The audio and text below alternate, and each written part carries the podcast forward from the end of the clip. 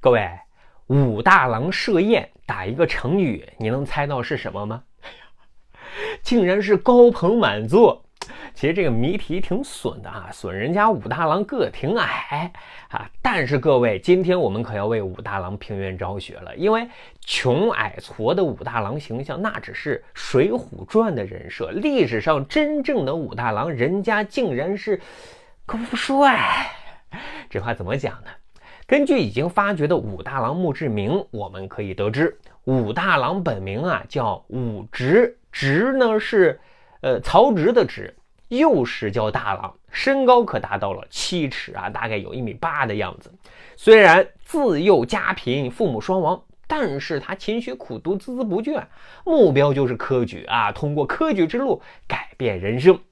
而最终的结局呢，就是武直通过不懈的努力，金榜题名，进入仕途。所以说，人家武大郎啊，根本就不是卖炊饼的呀。另外。